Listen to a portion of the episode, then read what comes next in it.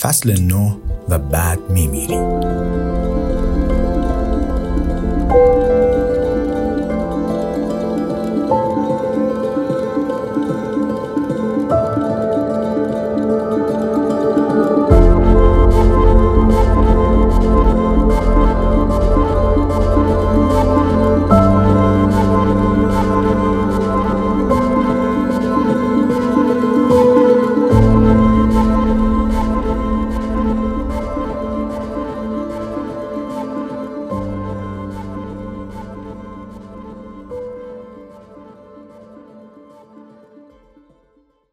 در پی حقیقت خود باش. آنجا تو را ملاقات خواهم کرد.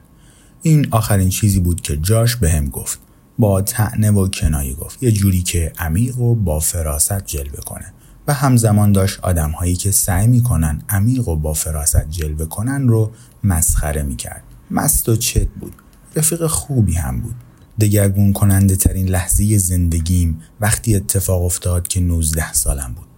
جاش من رو برد یک مهمونی نزدیک رودخونه در شمال دالاس تگزاس. ساختمون های بلندی روی یه تپه بودن و پایین تپه یه استخر بود و پایین استخر پرتگاهی بود مشرف به رودخونه. پرتگاه کوچیکی بود شاید با ارتفاع ده متر. البته اونقدر بلند بود که دودل بشی به پری یا نه. ولی اونقدر هم کوتاه بود که با ترکیب مناسبی از الکل و تحریک اطرافیان اون دودلی جاش رو به حماقت بده. یکم بعد از اینکه به مهمونی رسیدیم من و جاش رفتیم توی استخر نشستیم با آبجو خوردن و گب زدن. مثل دوتا پسر جوان همیشه شاکی از روزگار. در مورد عرقخوری بندهای موزیک ها و همه کارهای باحالی که جاش اون تابستون بعد از انصراف از مدرسه موسیقی انجام داده بود حرف زدیم. در مورد اینکه یک بند موسیقی راه بندازیم و بریم نیویورک زندگی کنیم حرف زدیم. رویایی که اون موقع غیر ممکن بود. یهو پرسیدم به نظرت اوکی از اونجا بپری؟ داشتم به اون پردگاه اشاره می‌کردم. آره اینجا ملت همش دارن این کارو می‌کنن. می‌خوای بپری؟ جاش گفت شاید. بذار ببینم چی میشه. بعدش اون شب من و جاش از هم جدا شدیم. من گرفتار یک دختر خوشگل آسیایی شدم که به بازی های کامپیوتری علاقه داشت. زدن مخش برای نوجوانی مثل من به مسابه بردن لاتاری بود. به من هیچ علاقه ای نداشت ولی رفتار دوستانه ای داشت و از معاشرت با من خوشحال بود. در نتیجه من هم کلی باهاش گپ زدم. بعد از چند تا آبجو اونقدر شهامت پیدا کردم که بهش پیشنهاد بدم بریم بالا سمت خونه و یه چیزی بخوریم. موافقت کرد. وقتی داشتیم تپه رو بالا می‌رفتیم جاش رو دیدیم که داشت پایین میومد ازش پرسیدم که چیزی می‌خوره که براش بیارم؟ گفت نه. پرسیدم که بعدا کجا می‌تونم پیداش کنم؟ لبخندی زد و گفت در پی حقیقت خود باش. آنجا تو را ملاقات خواهم کرد. سرم رو به نشونه تایید تکون دادم و چهره جدی به خودم گرفتم. اوکی اونجا میبینمت. تو گویی همه می‌دونن حقیقت کجاست و چجوری میشه به اونجا رسید. جاش خندید و رفت پایین تپه به سمت پرتگاه. من هم خندیدم و رفتم بالا به سمت خونه. یادم نمیاد چقدر داخل بودم. فقط یادم وقتی من و دختره دوباره از خونه زدیم بیرون همه رفته بودن و صدای چند تا آژیر میومد استخر خالی بود. بعضی ها داشتن تپه رو به سمت ساحل رودخونه پایین پرتگاه میدویدن.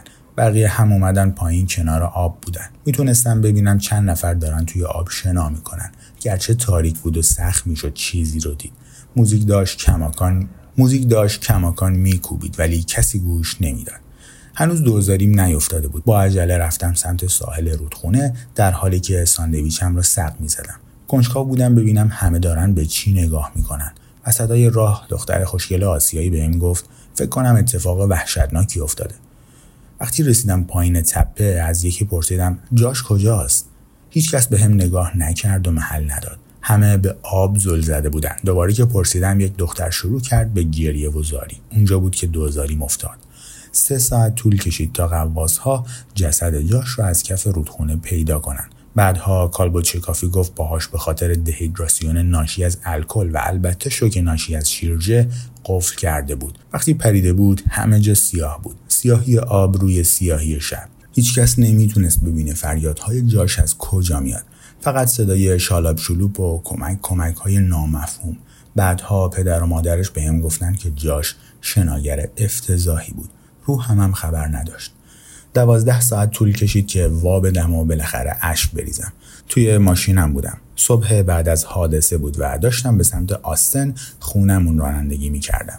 به پدرم زنگ زدم و بهش گفتم که هنوز حوالی دالاس هستم و به سر کار نمی‌رسم.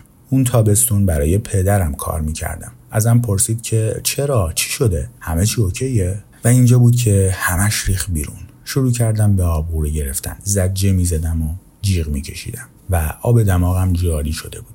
ماشین رو زدم بغل و گوشی رو توی دستم فشار می‌دادم و گریه می‌کردم. دقیقا مثل همون پسر بچه ای که جلوی پدرش گریه می‌کنه. اون تابستون وارد فاز افسردگی عمیق شدم. از قبلش هم فکر می‌کردم افسردم ولی این دیگه سطح جدیدی از پوچی بود. اندوهی اینقدر عمیق که درد جسمانی هم به همراه داشت. آدم ها می اومدن به هم سر می زدن و سعی می کردن سر حالم بیارن. من هم می نشستم و بهشون گوش می دادم واقعا حرفای درستی هم می زدن و کارهای درستی می کردن بهشون می‌گفتم که خیلی زحمت کشیدین اومدین. شما خیلی به من لطف دارید. یک لبخند تصنعی و چند تا دروغ هم بهشون تحویل می‌دادم و می‌گفتم که حالم داره بهتر میشه ولی درونم همچین خبری نه. بعد از اون اتفاق چند بار خواب جاش رو دیدم. توی خواب من و جاش بودیم که در مورد زندگی و مرگ و چیزهای علکی و هر چی مکالمه های درست درمونی با هم داشتیم. تا اون نقطه از زندگی من یک پسر تیپیکال طبقه متوسط علف باز بودم. تنبل، بیمسئولیت، پر از استراب اجتماعی و حس ناامنی. جاش به طرق مختلف آدمی بود که برام مثل یک الگو بود.